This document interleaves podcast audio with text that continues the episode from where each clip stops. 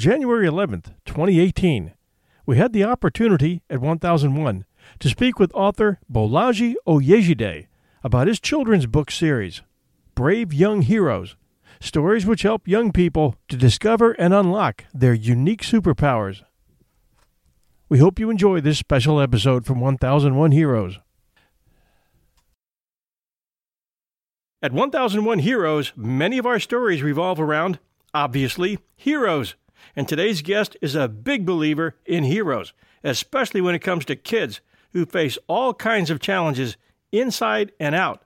And Bolaji has found a way to help them find their superhero inside so they can rise to meet their challenges.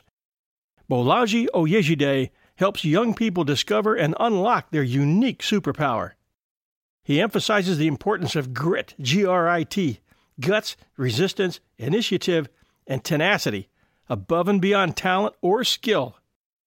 Bolaji believes that every individual has the ability to make the world better by being passionate about their unique superpower, taking the time to practice their craft, and doing it all in the service of a greater purpose.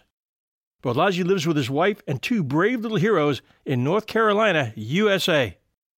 Hi, Bolaji. It's great to be talking with you. Hey, John, that was phenomenal. Thank you, sir. I love it. You've done you've written 50 books and we'd love to have you tell us how the idea first came to you to do this, what inspired you and uh, and how you've progressed up to this point. I love the energy that you're putting out into the world teaching kids and adults about heroes and it's so important to me. So, here's how I sort of discovered this whole world that you play in, John. I actually grew up in Nigeria, so I didn't come to the United States until I was 17 years old. But here's the beautiful thing about story story is such a universal experience that even in Nigeria, I was living the hero's journey without realizing it before I even knew what the hero's journey was. So I grew up a very shy, socially anxious, and socially awkward kid, right? I was the guy who would come up with the, the great uh, comebacks and punchlines like, like, like five or six hours after the moment had passed, right? Yeah. I, I, just wasn't quick on my feet. I, I wasn't good with the young ladies. I, I, wasn't as confident as the other kids, the other uh, guys that I hung out with. And I didn't get it. I thought I something was wrong with me. Like, like what's my problem? Why do I have to keep pretending to be this outgoing type A person that I know isn't me? I felt like I was broken. But story is what gave me hope. Mm-hmm. Story is what let me know that listen, all the greatest legends and myths and superheroes, they didn't start off so great, but they had this this certain identity about them, even perhaps before they discovered that, that they were as strong as Hercules or, or, or as fast as the wind. Somehow they knew, no, there's supposed to be more to my story than this. This mm-hmm. isn't it. There's more. I just don't know what it is. And, and, and as an adult, John, I started realizing, I started seeing the patterns in my favorite movies. I would watch The Matrix and I would see how you know this this character, Keanu reeves's character, is walking through life and he's just kind of fumbling and bumbling his way through and he feels like man there should be more to this to life than this but he couldn't figure out what it was. Uh, spider-man comic books were the key into the lock for me because peter parker the, the alter ego of spider-man was awkward like me. He was a nerd like me. He was terrible with the girls. The, the bullies picked on him. And I was like, man, if this dude, as bad as he looks, as bad as things look for him, if this guy can get picked on by day, but pick people up by night, I said, there's hope for me. I'm going to find my thing somewhere out there. And so, story is what gave me hope that somehow I could transform from a caterpillar into a butterfly. I just didn't know when or how it would happen. Yeah, it's amazing with kids. They can really be crushed by adversity.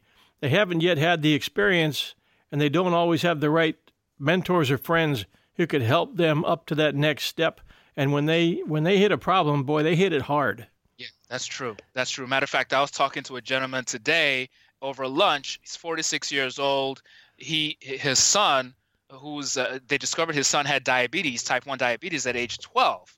Mm. And his son was crushed. His son was devastated. So we just talked about the power of perspective. See, when you're young, it doesn't matter how smart you are or how talented you are, you don't have perspective. That only comes with experience, with time.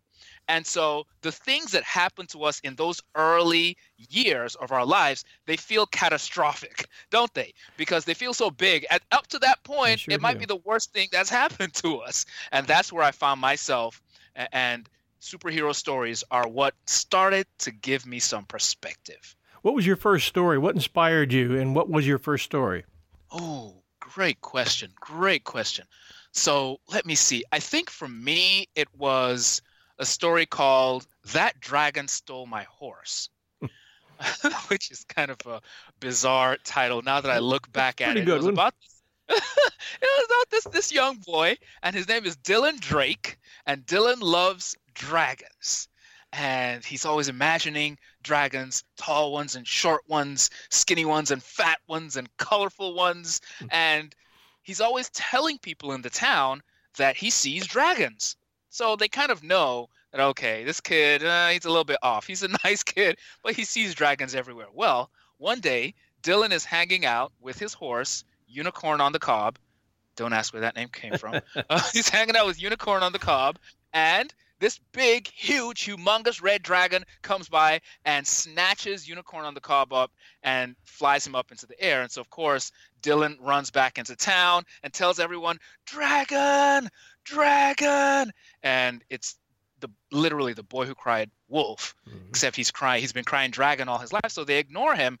Dylan now has to figure out a way to save his best friend, Unicorn on the Cob, from this very real, very dangerous fire breathing dragon. And I think I came up with that story because as a little guy who saw most challenges as larger than life, I wanted to feel like, you know what, even though I'm I, I might be too small to take on the dragons in my life, there's always a way there's always a weakness, a chink in the armor. There's some way I can outwit or outthink that dragon. And so when I became a father, eh, I figured my son was three years old.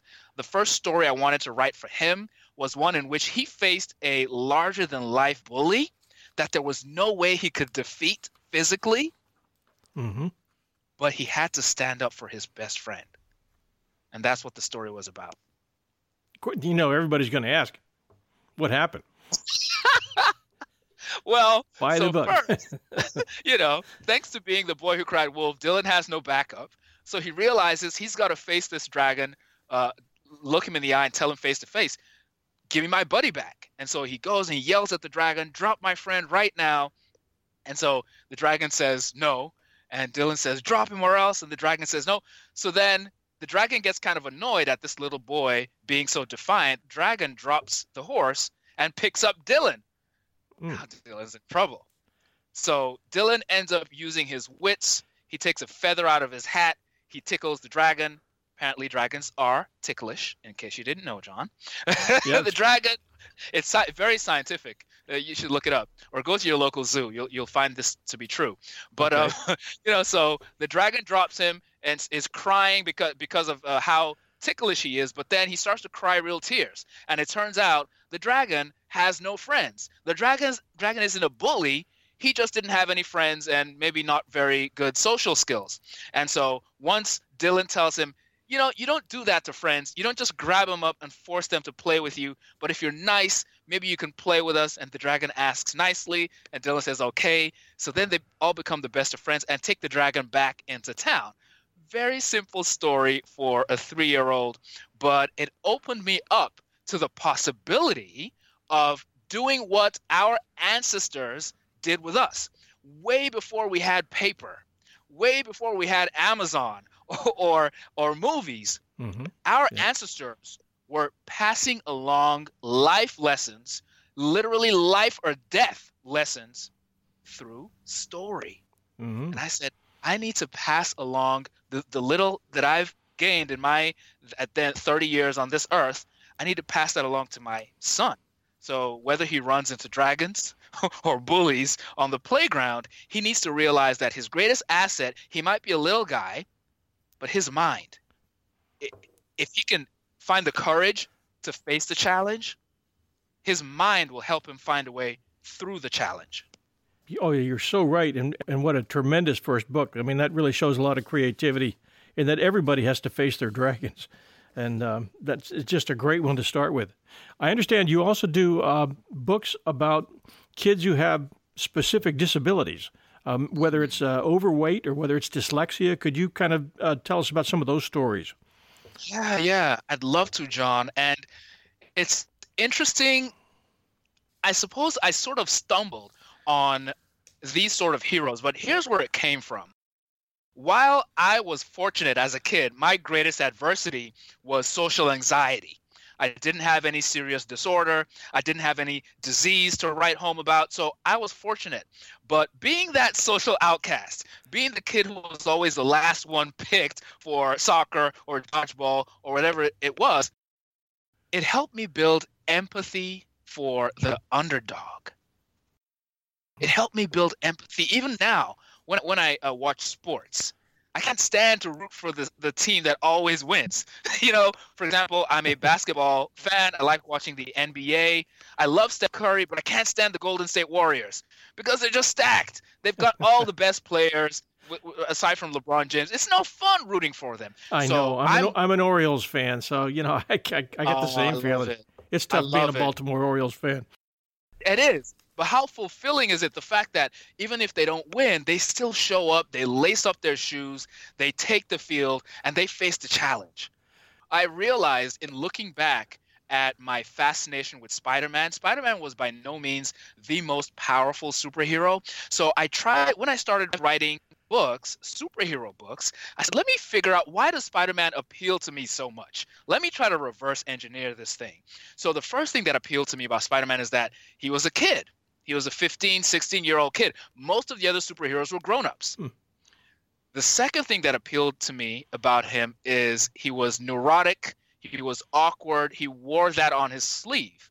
And then I realized that even with his his uh, power as a superhero, those challenges he had as Peter Parker always seemed to weigh him down. Spider Man seems like the unluckiest hero in the world. For every villain that he defeats, something in real life, like not being able to pay bus fare or or something, always comes back to bite him in the butt. like that's real. That is real. So when I started making these superheroes, I said I want to make superheroes for kids who who who got picked last in school. So I made a superhero. First of all, I, I, I made a superhero about a kid from Mexico. Okay, and this kid has um, he gets anxiety, he gets uh, panic attacks. He doesn't like heights. He's afraid of heights. So of course, the superpower that he discovers is the power of flight. Yeah, he can fly. So so what do you do, John, as a superhero when the you know the the people need you but every time you fly, you throw up. Do you use your powers and embarrass yourself, or keep your dignity, but maybe lose a little part of your soul, knowing you could have made a difference? Tough and one. I actually, yeah, it's a tough one, isn't it? But but I realized that my transformation as a shy, introverted kid, I'm still introverted, right? It's not until later years that I learned the difference between shy and introverted right? Shy is perhaps being overly aware of what other people think about you.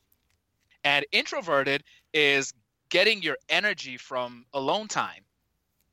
So they're often related when you when you're a child, but they're not exactly the same thing. So I still like my alone time. I can go network for a little bit. I can even do public speaking. I can do a podcast but then I need to recharge. I need to go read a book, right? I need to go watch some Star Wars for a little bit or, yeah. so, so, something like that.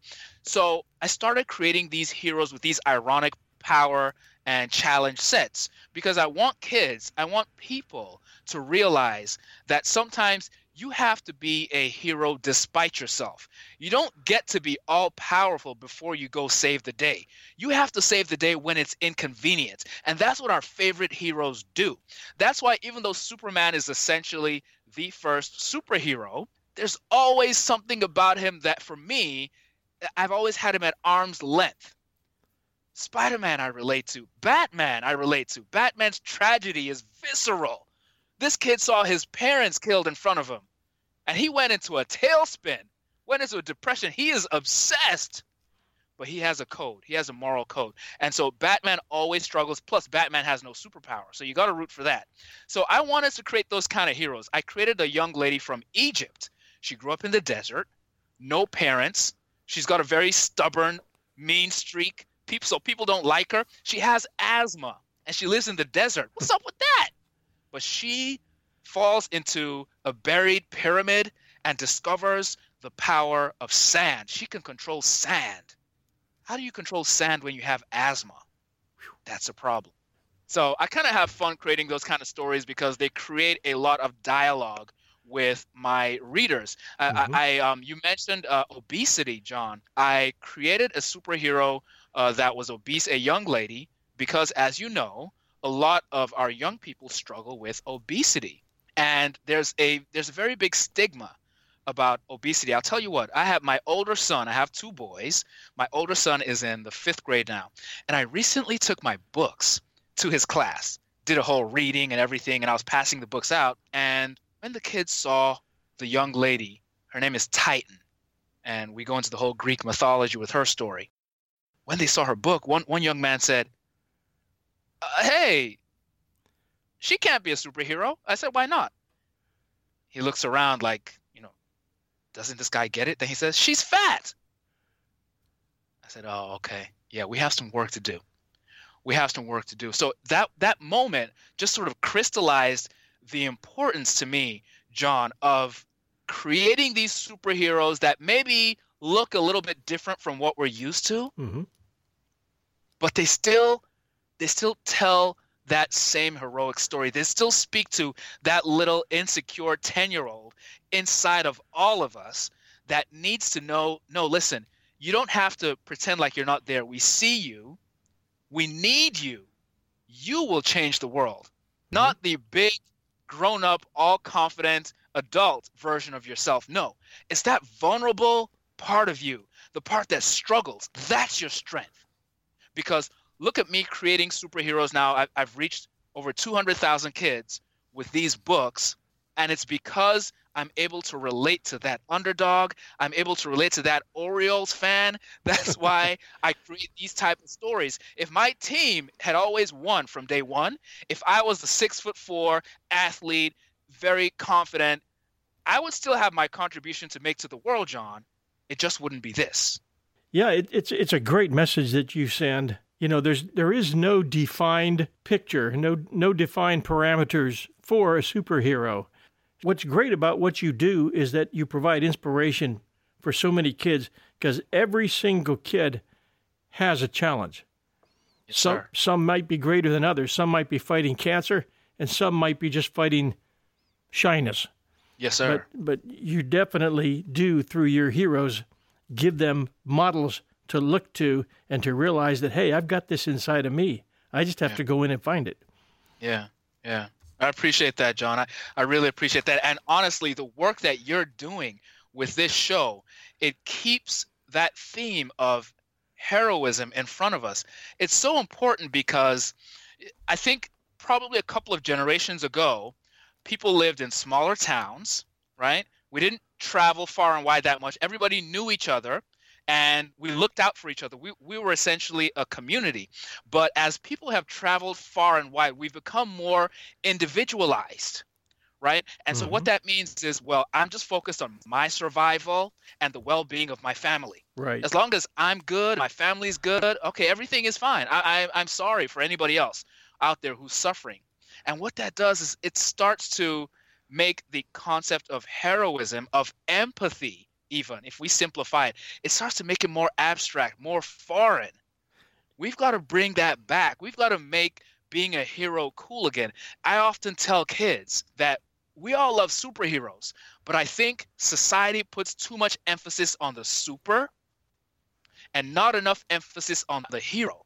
We all want our we all want to be super. We want our kids to be super. We want to raise these kids who have good jobs, they get good grades, they marry a good person, have a good family, live in a good neighborhood, and take good vacations. We want them to have a super life. But how much of our time do we spend teaching them how to be a hero? How often do we ask our kids, Were you kind? Or who were you kind to today? Or who was kind to you?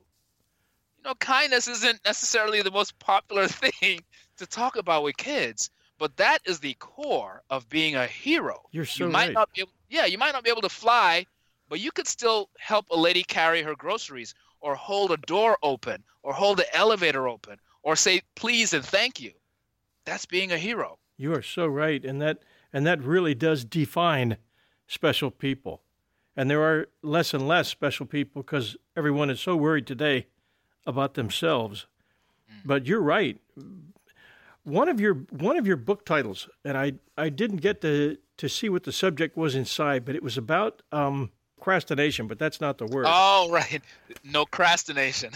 yeah, no procrastination. no procrastination. Yes, sir. And what does what what does that one deal with? Yeah, so that was an interesting one that I wrote probably a couple of years before I started writing the children's books. And I wrote that book almost for myself, John. It was almost a manifesto, a call to arms to myself. Because here's the thing I felt, I always felt as a young person that I was talented, gifted, that I had something special. You know, I'd read so many superhero books. I was like, man, I'm gonna I'm gonna change the world. I'm gonna do something special. Man, I can't wait to find out what it is. But you know, that's what I that's what I was doing, John. I was waiting. I was waiting for it to happen to me. What's the story of doctrination? Ah, doctrination. Yeah, yeah, yeah. That's a good one. That's a good one. Yeah, so Doctrination actually is a different character. I hadn't even found uh, seen the correlation between Doctrination and Nocrastinator. Yeah, so Doctrination is actually one of my villains. Um, there's a the dyslexic superhero. He is an African American orphan from Detroit, and he gets D's and F's in class because of his dyslexia. But he's actually a mechanical genius. You know, if you think about Iron Man in Marvel comics or Marvel movies, Mm-hmm. this this kid is like that. So we call him Kid Clever, and he invents. he's invented like a hoverboard, a flying uh, jet hoverboard. He's invented a little robot. He's actually invented little gadgets to help him read because he struggles to read. But here's what he's up against. So he is in a world where he loves technology, and on his side of the coin, technology is being used for good. He's using his technology as a hero. On the other side of the coin, there's a guy called Doctrination. And Doctrination is indoctrinating kids through video games and wearables. And I, I, created that concept because I think it was a couple of years ago. My kids were really into the Fitbit. Everybody in class had a Fitbit. My kids had to have a Fitbit. I was like, you run around all day anyway. Why do you need to have a fit? But no, they needed to have that technology. And it just sort of made me nervous. Like our kids are growing up with so much technology. They they are so willing to adopt the latest gadget and technology. I said, what if there was a bad guy who started using that technology against them? And so I created this bad guy who is named Doctrination. And because of these video games and these wearables that the kids were using, this guy was mind controlling the kids. Yep. So all the kids walk around saying, indoctrination, we trust.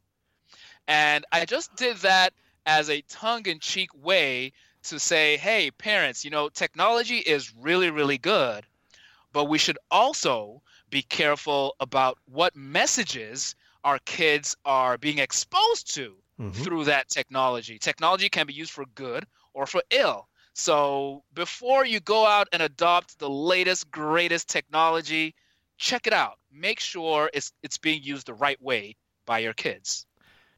Now, the one thing we didn't talk about was when you were 10 visiting Disney World and you were inspired there. What was that story?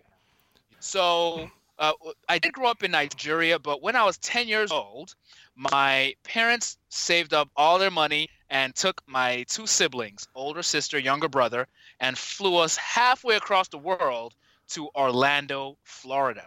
We had three days in what, to my 10 year old eyes, was paradise. Wow. Yeah. Okay. When I set foot on Magic Kingdom and I looked around, I hadn't even gone on any rides. I was like, one man imagined this and built this.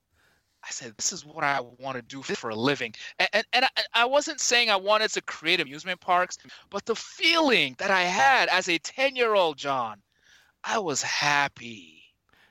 I mean, just that pure, unbridled, like I'm, I felt like I was flying. I was happy. And I was like, I want to find a way to reach kids like that, to impact kids like that, so that no matter what you're struggling with, you feel like, man, life is good. There is hope. I, you know, I just want to go out and do things right now. That's the feeling that Walt Disney gave me. And Walt Disney died before I was even born. So for a man, for his imagination to have that kind of legacy, I was like, yeah, now I'm fired up. That gave me a vision. And that's one thing that heroes do. Walt Disney is a hero to me. That's one thing that heroes do. They give us a vision of what we are capable of. I had that same feeling that you did when that gate opened and I, I saw everything. To me, it was Frontierland. How do you raise a superhero? I, I can tell you're that kind of parent, you and your wife, and I know you're missing right now a practice that's got to be killing you. but uh, I think to be a to raise super children, you have to you have to open their eyes to what's out there and Yeah. constantly constantly be their mentor and constantly explore with them I love that. and and open up that creative mind that that creative mind that you have. And I can imagine your boys are are probably want to be a lot like their dad, and they're probably trying to follow in your footsteps now. uh, yeah, you know that's a very interesting thing as well. Both of my parents are doctors. They both of them grew up in poverty. My father in a small village in Nigeria. Mm. My mom grew up in a city, but her father passed away at age 40 and because her her mother, so my grandma was a stay-at-home mom with six kids, they were plunged into poverty. So both my parents grew up in poverty and education was their way out. And so they Mhm. became doctors, had three kids. They wanted all three kids to become doctors as well. and so my older sister is a doctor. She is a doctor of oncology, so she studies cancer Mhm. and hematology. Um, she studies blood. Very, very proud of her. I was a bit of a black sheep. I couldn't stand the sight of blood very early on. I knew, mom, dad, I'm not going into the family business. And so, but my parents were ju- just going along with what you said. They realized or accepted that, okay, he's a little bit different, but we can still infuse him with our value system Mhm. we can still teach him character, teach him drive, hard work, principles. Those are non negotiable. But they ended up being a bit flexible on the career. And so I'm trying to do the same with my kids in saying, hey, listen, dad is going to go for his dreams. I'm going to go for this is the calling. This is the gift that I was given. I'm going to play play this hand out to the best of my ability. Yep. I don't know what cards you're going to be dealt.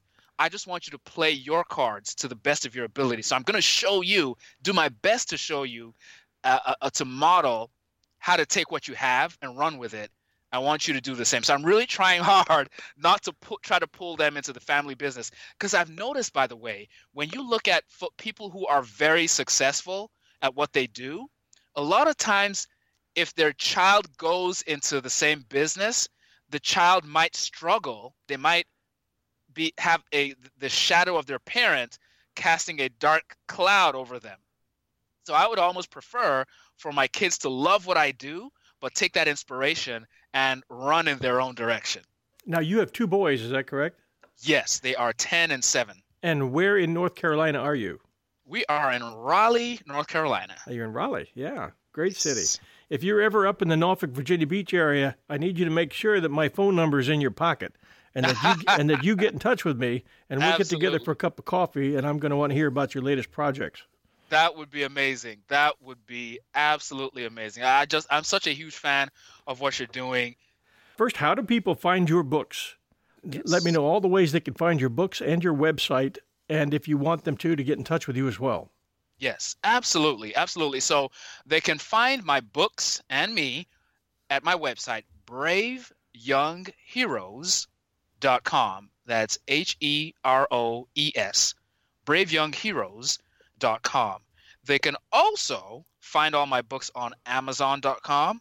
So all 50 plus books are on there and I'm on all the social networks as well. One of the advantages of having somewhat of an unusual name is that there aren't too many people uh, with the same spelling as my name. So my first name is spelled B O L A J I. It's actually a common name in Nigeria, but here in the States, uh, you know, I'm usually one of a few. And the last name O Y E J I D E. That's it. Oyejide. Man, you say that like we're kin or something. Are we cousins? I'm gonna I'm gonna ask you a geographical question that probably won't go on this podcast, but I want to know the difference between Niger and Nigeria, and, th- Wonderful and then I'll tell you why I'm asking. Go ahead. Okay, that's an excellent question. It, it's fascinating when you hear that they're pronounced different. You pronounce them perfectly.